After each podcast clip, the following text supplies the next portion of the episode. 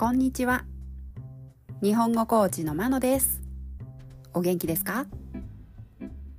このポッドキャストでは日本語のいろいろな表現を紹介します。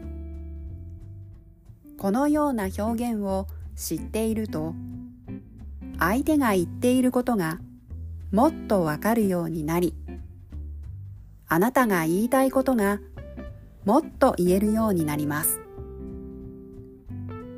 今週は漢字2文字を使った単語を紹介します。今日は向上です。意味は程度の高い方へ向かうこと。いい方へ向かうことです。向上は名詞ですが後ろにするをつけると動詞としても使えます。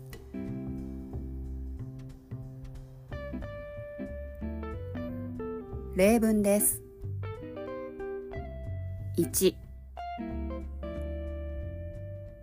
この半年で日本語力を向上させたいと思っています。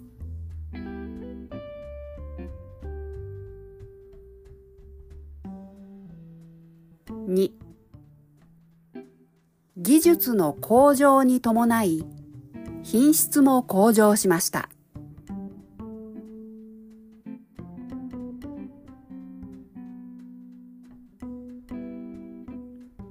3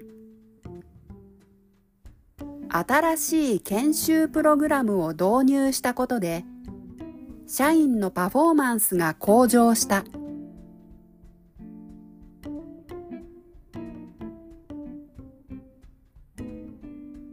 4スマートフォンの性能は年々向上している。